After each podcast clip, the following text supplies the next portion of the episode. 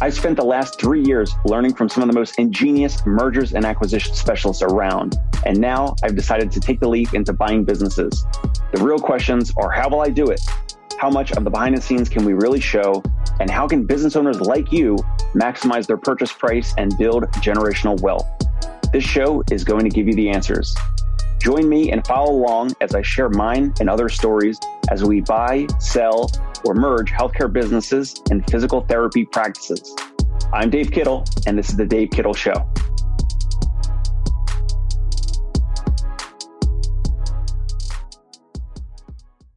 Hey, Dave Kittle, welcome back to the Dave Kittle Show. Today we are covering collaboration, communication, and conflict resolution between brokers, sellers, and buyers. I'm Dave Kittle physical therapist and owner of Concierge Pain Relief Home Physical Therapy in New York City, and the CEO of the Fieldmaker Group, currently acquiring practices in the New York and New Jersey area.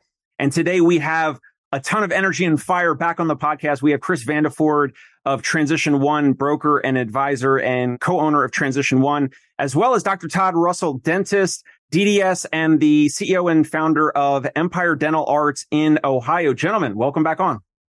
Good to be here, Dave. Thanks for having us, Dave. Excellent. So let's get right into it. The thesis of this uh, this title and this topic about communication, collaboration, and conflict resolution between the three parties here. So Chris on the the broker advisor side, Dr. Todd and I on the buyer side, and then you know Chris representing these practice owners and these sellers. And the reason that we're uh, on this episode today, and actually, there, if you're watching on YouTube, Dr. Todd and Chris are actually in the same room. So that just shows uh, the potential relationship possibilities between a broker and a buyer. And we want to get into all of that, how Chris interacts with the practice owners and the sellers out there and the, I don't want to say the cons, like pros and cons, but the, the dynamic, the dynamic between the broker advisor the seller, the private practice owner, and buyers, whether corporate or provider led and, and professional led. So let's get into that. Let me start with uh, Chris in regards to maybe some personal anecdotes and also some dynamic between you and, and Dr. Todd and some of your other buyers out there and communicating, collaborating, and conflict resolution. When we discuss that, like what's the first thing that comes to mind there? When I sit down with a seller, my entire goal, my very first meeting, I don't bring in any paperwork. It's just me. And I tell them specifically, I'm just here to listen and learn about you. I want to find out why are we here? What has prompted you to give me a call and tell me a little bit about yourself? And the more I listen and get to know that seller after about an hour, hour and a half, I have a pretty good understanding of the why. What's driving this transition? That is so important because many times people believe that transitioning is like buying a used car or house. There's some sort of object and we're going to have two parties negotiate when it's probably the point in both buyer and seller's career. It's the most important relationship they will ever have in that one single transaction. Because if that relationship is strong, the seller will convey the goodwill successfully to the buyer, and the buyer will have 20 years of patient stream and patient retention coming in. So getting to know the seller, what kind of individual he is, what his personal issues are, what his struggles are, gets you a better path forward on who the right buyer is. I mean, if you really know your client, you're not going to parade 10 people through the practice you're only going to introduce one or two. And so once I know who my seller is and I know his personality, I know the issues, I know where our obstacles are, then I can best contact the right buyer who I think would match more appropriately to that practice. I'm very selective in both buyer and seller. I am not throwing 10 people at a chalkboard and hope they stick. So I will get a hold of Todd Russell and say, I have a gentleman who I believe checks all of your boxes. I know him well. I can vouch for his integrity. He's a good man. He's got a great business. Here are his inefficiencies. What do you think? Are you interested in meeting this good man? I'm bringing two good people together because I've vetted both of them and I have a relationship with both of them. I cannot tell you how important that backwards, if you will, counterintuitive philosophy is to a successful transition. That makes sense. Absolutely. So, how about you, Dr. Todd Russell? Any initial thoughts, takeaways in regards to this topic, your current experiences or past experiences? Uh, well, I'm still mulling over backwards counterintuitive. Chris just said, but no, my my feeling is, or actually echoing everything uh, Chris said, but it is 100% that relationship. So as the buyer, I want to I want them to trust me. And the way I get them to trust me is by talking to them about my career path, how I got to where I am today, the things that made me go this path. And that was partnering with people in private equity or it was being bought by a large corporate group. And I saw the pitfalls of it that I didn't like. And ultimately gaining that doctor's trust in me as a buyer because I assure them of stewardship of their patients going forward. I assure them of an ethical, clean transaction. I tell them up front that it is a process and that there will be some conflict along the way that we will need to resolve. I can't predict everything. I'm going to uncover a lot of things. I'm going to ask a lot of questions. And so by gaining their trust early, Chris said the first meeting is an hour, an hour and a half. There's no paper, there's no pens, there's no notes being taken. I'm exactly the same way. My colleagues trust me. They'll learn to trust me very quickly. I'm one of them. And so it's so easy to communicate with them because of that. I've been in meetings where I've been with people who are not dentists and we're talking to a practice owner about potentially buying. That person may talk for a few minutes and then all of a sudden the doc is glassy eyed. They mm-hmm. don't want to listen to him anymore. And then the next hour, they look right at me and it's all the questions come to me. And then afterwards, the follow up messages are to me and they want to get to know more about my practice philosophy. So clearly it's that the first meeting is so important. Sets the tone for the relationship. Um, and I can sense walking into a practice, meeting the doctor for the first time, I, this is going to work. It's not going to work. And I think, you know, the reason why I said counterintuitive, if I have so many young buyers send me an email when they see one of my practice listings and their first question is, what is the price? Yeah. And I smile and I think, isn't that amazing that they're taught that's the only thing that really matters in that first minute to get information from this practice when it's you know what's the net return? How many operatories? Will the seller stay post sale what kind of Cap, capital uh, capex. Yes. Right? You walked into physical therapy places i'm sure david that you walk in it smells number one. Number two everything is from 1946 peeling, peeling falling apart yep Yep. Right. Okay. Might be the right price point. That's the first question right. to ask. You walk in and go, "Oh my god, yep. no way am yep. I buying exactly." So it's like oh. it, it's counterintuitive to a lot of young buyers when I say, "I'm prepping you. You need to bring your best to this first meeting. Do not negotiate. Mm-hmm. Just sit. Bring your spouse. She'll make you look really good. It'll add a warm component." Show this person that you're a human being and that you would like to get to know them that's why I say counterintuitive because Dave, so many of these young uh, dentists or healthcare professionals approach this with such a stale manner. This is your faction, your team. This is my faction, my team. Mm-hmm. We're going to have this cold negotiation period.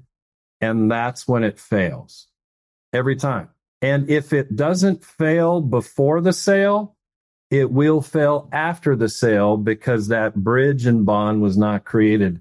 I am so, I'm such a believer in that concept that if I have a practice that I can tell that if I have a seller call up and he goes, this buyer just doesn't get it.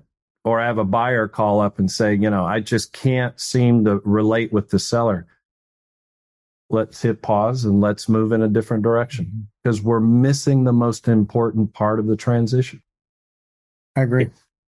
In regards to specific communication styles and the overall i mean it's not like you're going page by page from some you know workbook or textbook right mm-hmm. chris? So like in terms of communication can you speak to how you balance that interfacing between the buyer and seller? And i know part of what you mentioned before of suggesting buyers like dr todd and i take out the potential seller, the potential owner and take them out for lunch or dinner. And, and it, it fast forwards the relationship yeah. building sometimes by, I think you said three months or something, but it fast forwards, it builds a lot more rapport in a short period of time. And I've actually done some of those things.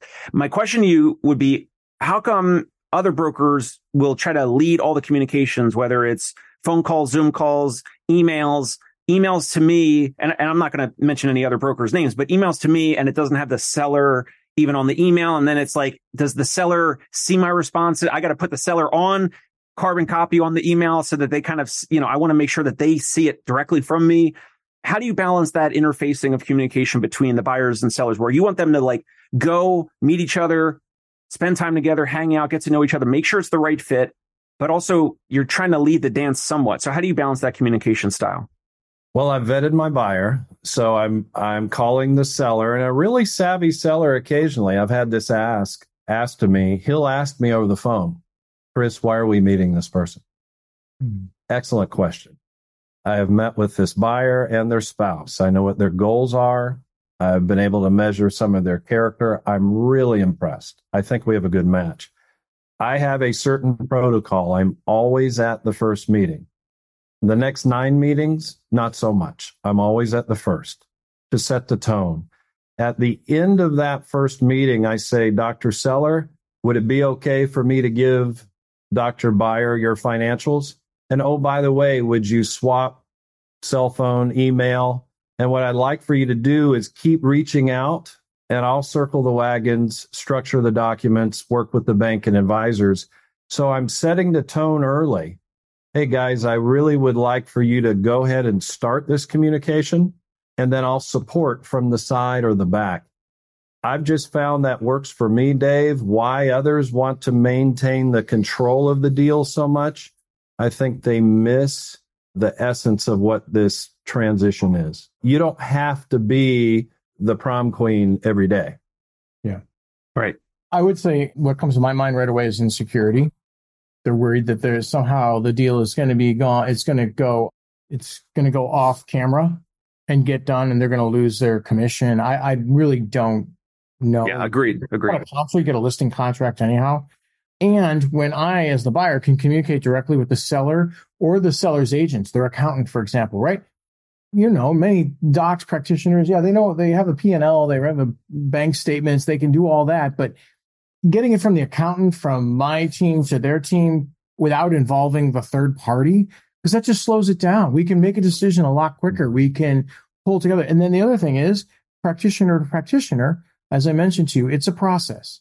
I can walk them through that. They can ask, sure, they can ask Chris about it. Mm-hmm. Let's say it's a, it's a, it's a transition and, and we want to add our software, right? How long? And they, they'll, so they got to ask Chris, Hey, how long before Todd's team's going to bring in a new software? So just talk right to me and I'll get you to the guy that's yep. going to be doing it for me even better. And we'll, we'll establish a timeline. Okay. If we close within 90 days, we're going to have this, we're going to do that.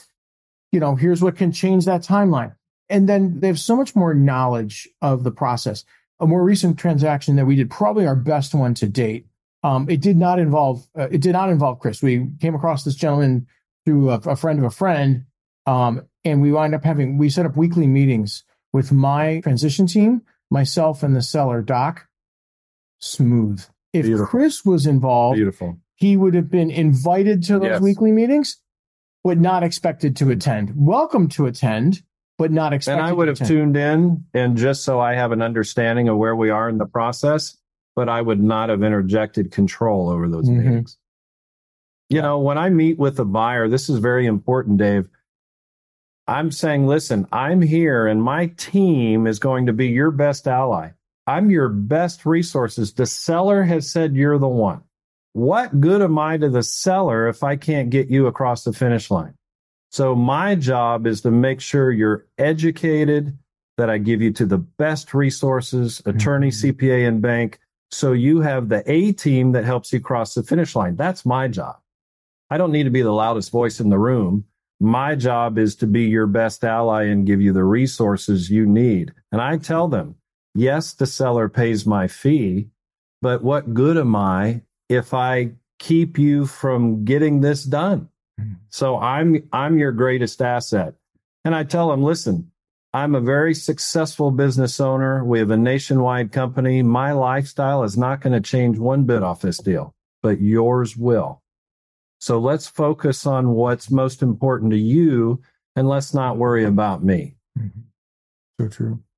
Awesome. And the pre-interview, we are talking about, you know, we were talking about conflict or conflict resolution. So Chris, and I think a lot of either uh, assumptions or miscommunications can sometimes occur during this whole process because it's it's stressful. Maybe maybe the the sellers are going into this probably for the first time ever, um, and a lot of this can be resolved from jumping on a phone call or a Zoom call, whether it's joint with both sides or or kind of just you getting them back on track. What are some things that you've come across without mentioning any you know names or practices, but in terms of conflict resolution?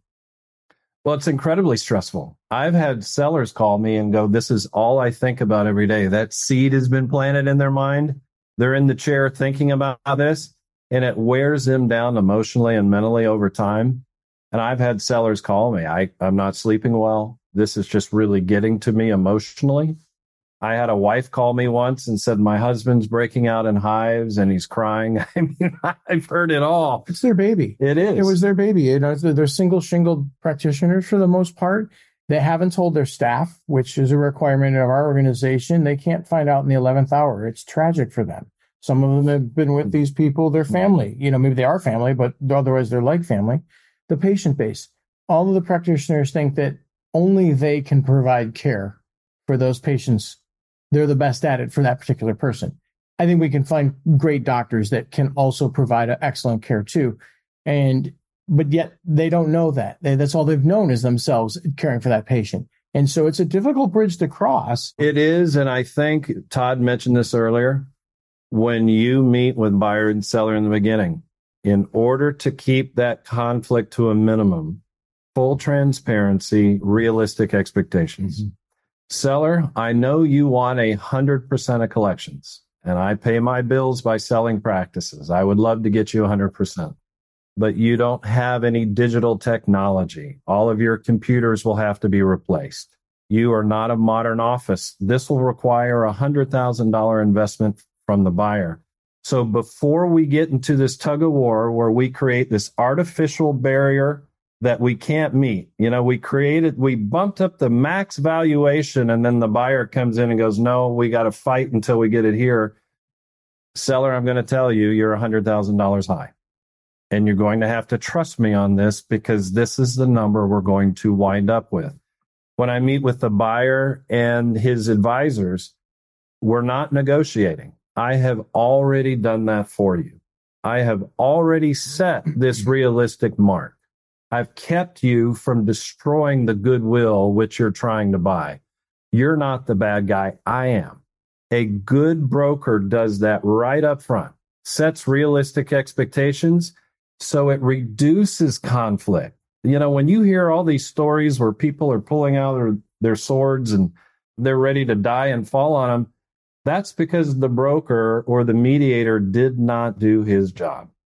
These transparent issues should have been had from the beginning. You agree? 100%. 100%.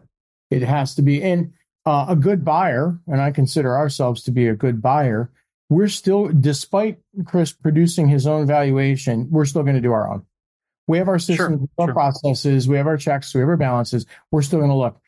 If we are off by a significant portion, it's so easy to talk to him yep. and say, "Whoa, whoa, wait a minute, we're only getting this. How'd you get here?" Right. And the other thing is, I feel as a practitioner, I wanted to deliver to my colleague the best possible outcome, not only a transition that's smooth, but the biggest dollar value. I'm not trying to be cheap in buying their practice, but like you said, if you young dentists, they're going to come work for me in that practice. If they're coming to work for me and all they know is technology, and you have a charted office with one computer no digital, your x-rays are old school, man, that's a quarter million dollars right there. Right, right. You want me to buy it? That's fine, but I got to raise enough capital to buy you and spend a quarter million dollars. And then there's time to do all that and labor involved. And I don't know if I want to spend 250 is more like 300 now.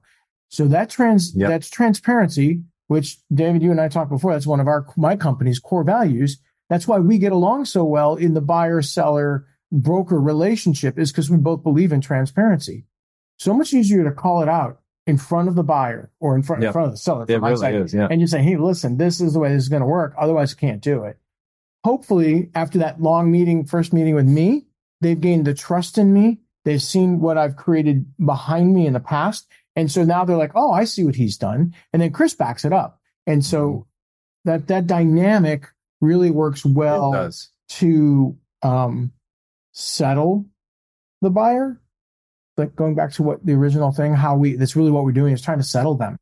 To There, there will always be conflict. Process. You know, we find that uh, sometimes an attorney creates conflict, especially when it's an uncle or an aunt or a, a, a parent. You know, this is now the merger of General Motors and Ford, and it's the most important, it's the most important transaction they've ever been a part of, and it's very biased, and all the fairness is pulled to one side. Now Todd has to get his pit bull attorneys to pull it back to the middle. So we do have those. But again, I will ask these young people in the first meeting, let's talk about your team.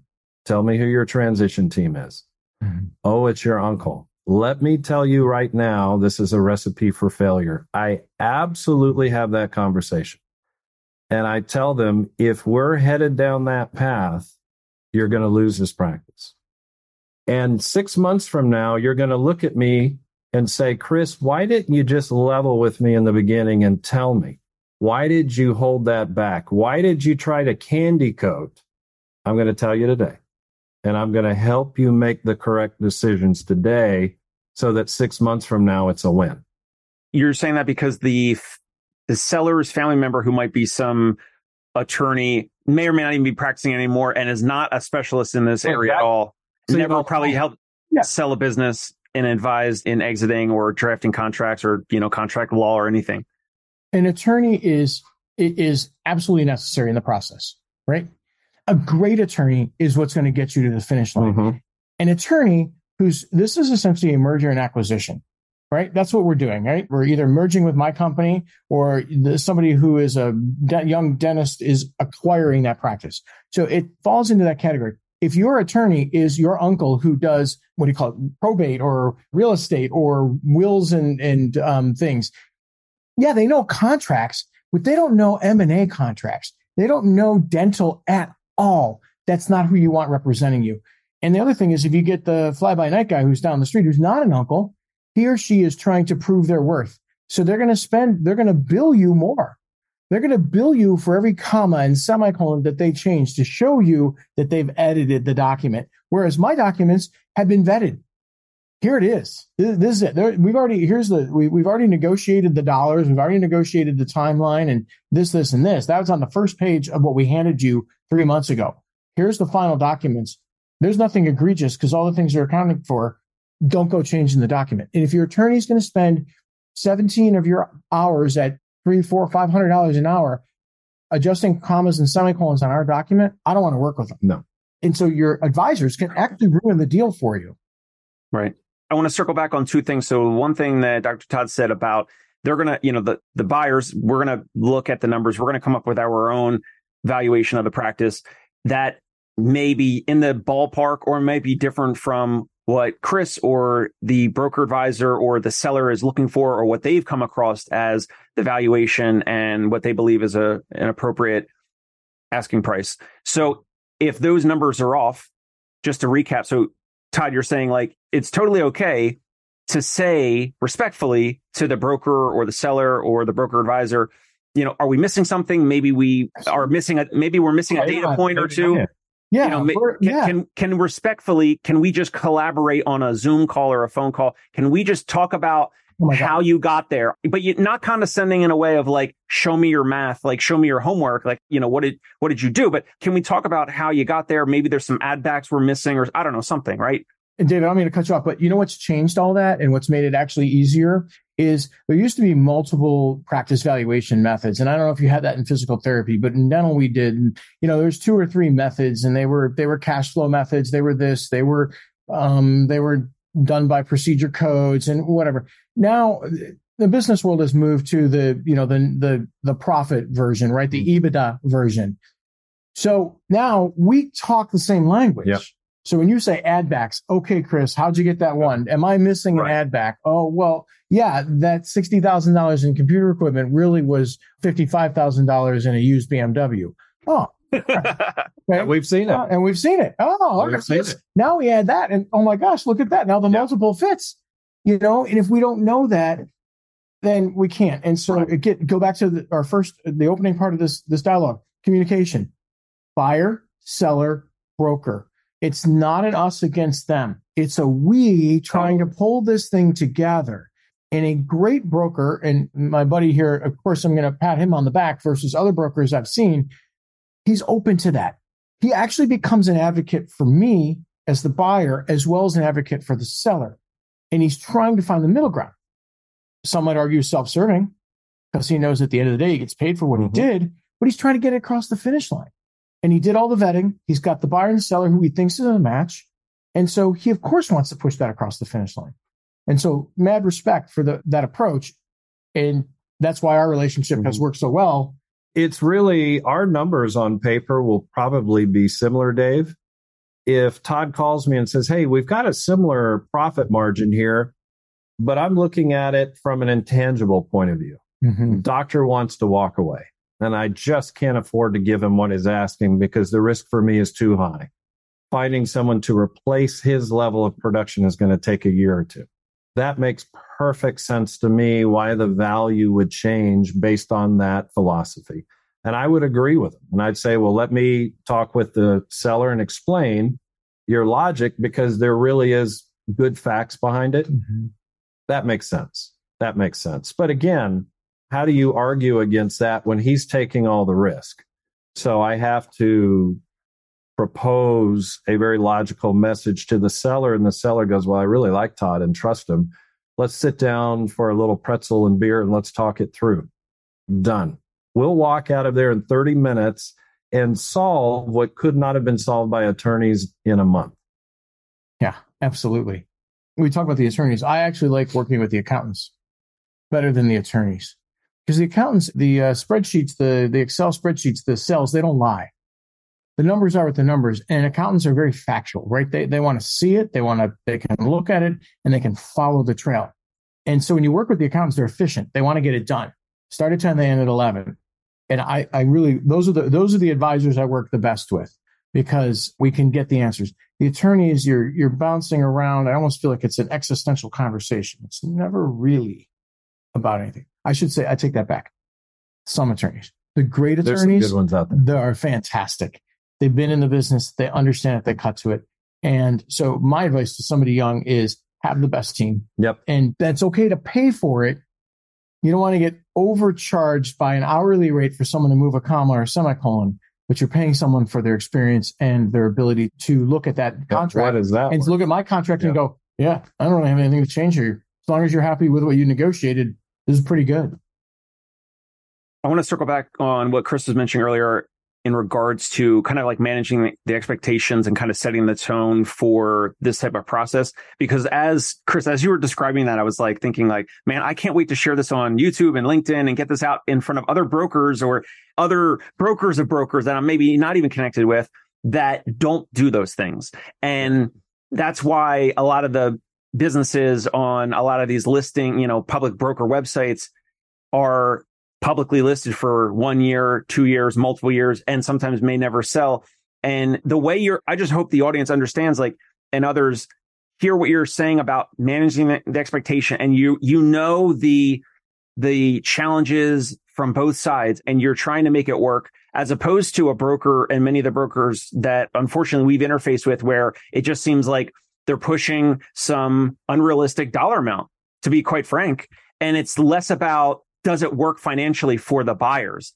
Maybe, and that, that's the challenge with this whole world, right? Because there's going to be, there's going to be certain advisor brokers that understand the game and they understand like how to efficiently filter in and out.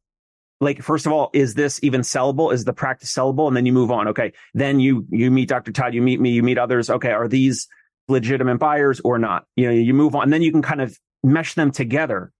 But not all brokers and advisors are just doing that. So maybe they're maybe they're in a different business model. Maybe they're making money from listing fees and and marketing fees and less about the commissions on the back end. But what you're describing is like it, would be great to have. And my feedback, and, and maybe Dr. Todd has others other feedback, but my feedback is that's not every broker advisor. Unfortunately, I wish they all were. And that's why the sellers need to perform their own due diligence you know, interview several individuals, obviously ask for recommendations and, you know, word of mouth from other practice owners that have previously sold. I don't know if you have any feedback. Go ahead, Dr. Todd. No, I was, um, it's, I've been saying this and COVID kind of changed some of it, but I used to always say it, it's handshakes and hugs. Mm-hmm. More Cannot recently, agree with you. Um, boots on the ground. This, what we're doing right now, David, you know, obviously makes it easier because you're in New York and, and we're in Cleveland and this works, but it's being together physically that really, really solidifies the relationships and moves the needle forward. Mm-hmm. It's, I could not look at a practice that and, and, talk to a practice owner like this. No. I mean, I can on the third, fourth, fifth meeting where we're just trying to be efficient. We're, we've got clinical schedules and family schedules, and you need a half hour on a Saturday afternoon. That's fine. But it is 100% the boots on the ground, physical contact, get to know one another and you know covid changed a lot of that for a lot of things but my organization who i am if you can't meet with me physically and talk about this then i think it's going to be it's, it's going to be a very difficult transition i don't think i want to do it anyhow and i'm not saying you work with every buyer and i'm not saying mm-hmm. you work with every seller i mean that's you want to select selectively create a pipeline that you believe are going to give you good results. Mm-hmm. So you have to be careful who you bring into the pipeline. And it's okay to say no. I actually think it's to people's benefit to say no. And it's okay to select carefully your buyers that you bring into the pipeline. I would love to help everybody. Just the fact is, not everybody's ready. I cannot tell you how many times I'm sitting with a young dentist and they say, Chris, I'm ready to buy a practice. And about 45 minutes later, I'll say, you know, I've really enjoyed meeting you. And really, I get a sense that what you're looking for is just a job. Yeah. Okay. But I could have wasted somebody's time for weeks introducing someone over the email or not getting in front of them. I could have led somebody down a path only to fail. And the seller would have said, I wish we would have known more about this buyer before you brought him in. So you have to really, like Todd said, it's not only the same with sellers, but it's with buyers. Get to know who you're working with and fill your pipeline with clinically mature, confident, just good people. Now, everybody has flaws. There's no perfect dentist, no perfect practice, but you can create really good win win situations, just like he said, by getting in front of people. Hmm. So, Chris, what do, from your perspective on the broker advisor side, you interface with, you interview, you work with many different practice owners than you have in, in your team, et cetera. What do practice owners really care about? Obviously, they care about value. That is important. You know, whether they say it, I'll always leave the meeting and go, Doc, I know you've thought about it a thousand times. What do you think you're worth? I want to know. I want to know. I want to know if they're realistic. Dave, I cannot tell you I don't have to do an appraisal for half of my sellers. Listen to this. Some of these guys, their financial house is in order. And gals. And gals. They're great people. They say, Chris, if the buyer would slide a check across the table and it had X on it, I would think that's fair. And I'm just smiling, going, that's amazing. Mm-hmm. I'll do even a little better than that, just in case there's negotiating.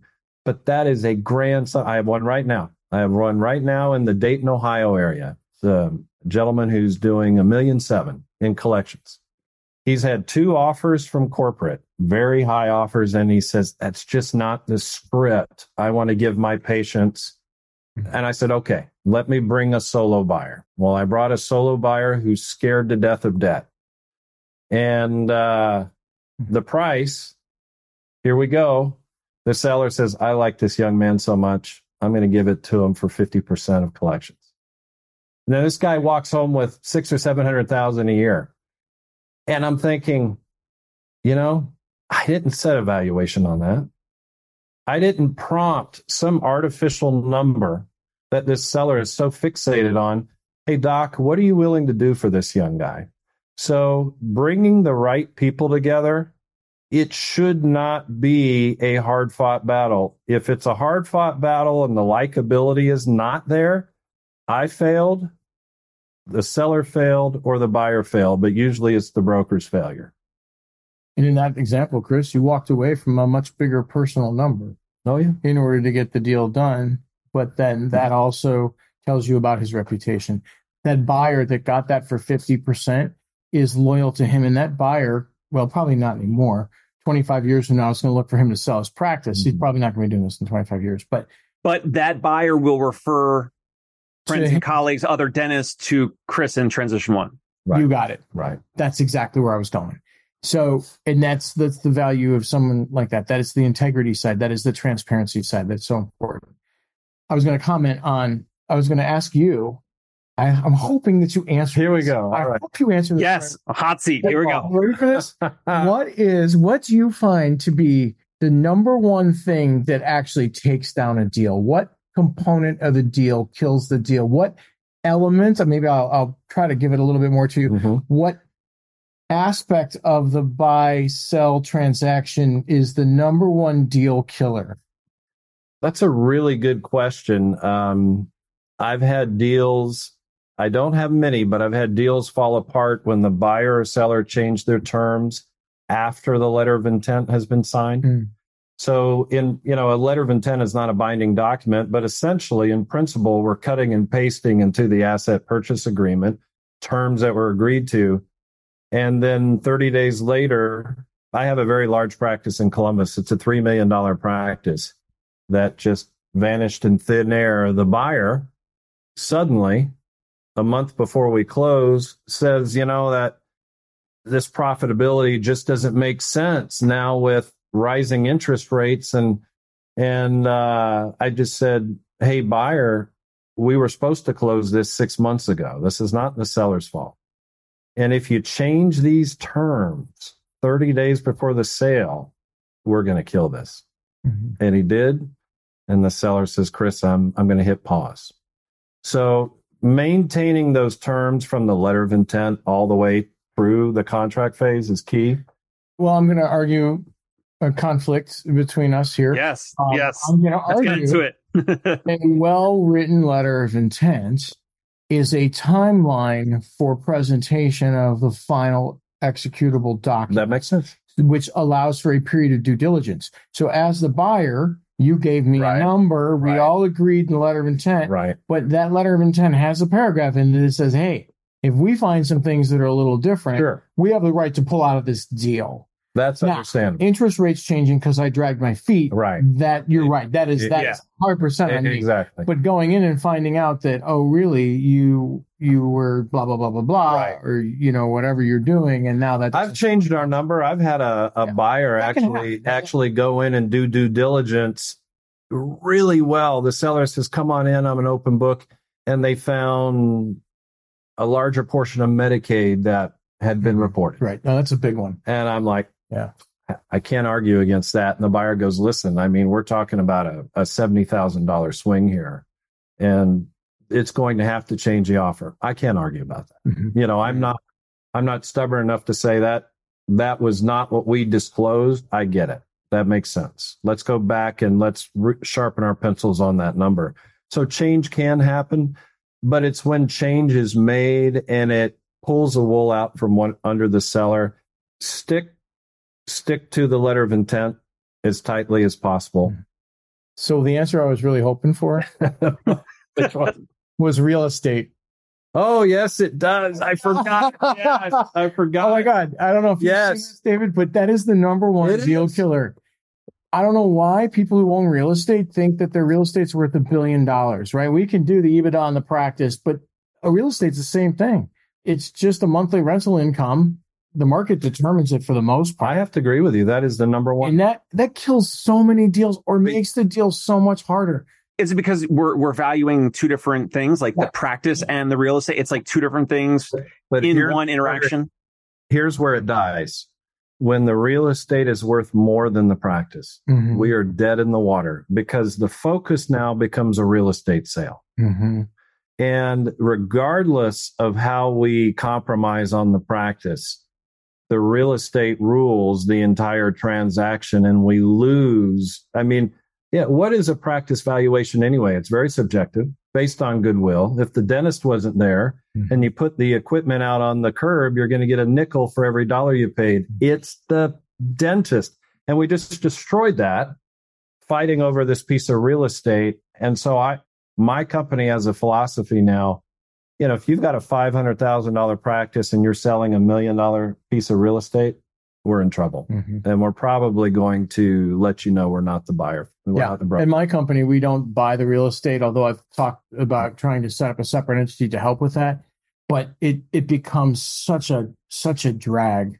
Um, Yeah, I mean it's a, it's a different business and it takes a little bit more capital and I mean just no, I mean, he's right. He's right. He's right. we talk, we talk about it all the time. He's right. That is number one. And I think it's important for anyone listening to this podcast.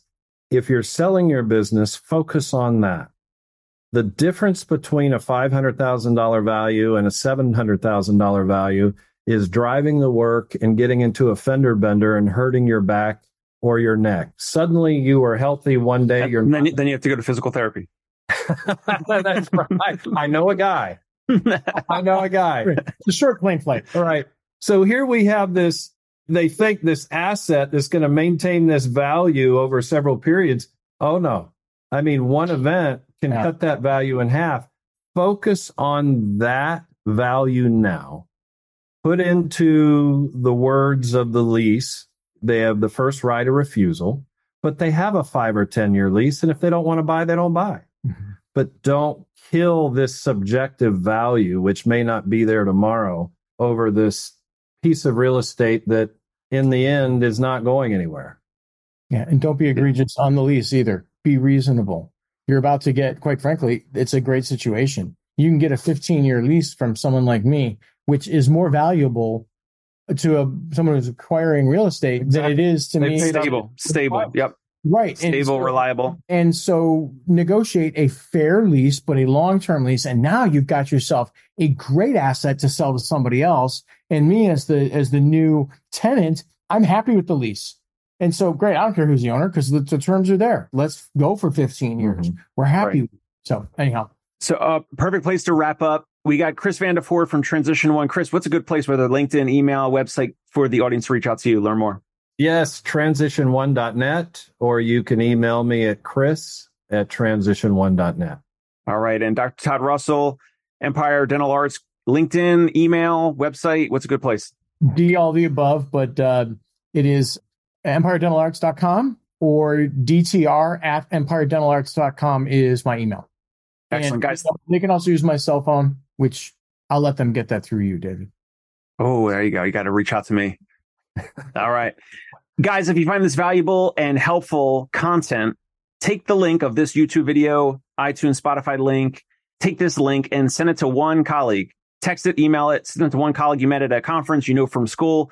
If it's helpful to you, it'll probably be helpful to them. Share it out and uh, also go connect with Chris and uh, Dr. Todd on LinkedIn. That's it for now on the Dave Kittle Show. We'll catch you next time. Bye. Hey, it's Dave Kittle. Are you a healthcare business owner or physical therapy practice owner who is looking to figure out your succession plan or exit strategy? We might be able to help. And in fact, we may be interested in acquiring your practice. If you're interested, you can reach out to me. Shoot me an email at dave at conciergepainrelief.com. That's D A V E at C O N C I E R G E painrelief.com. Or you can call me at any time, 646 781 8884.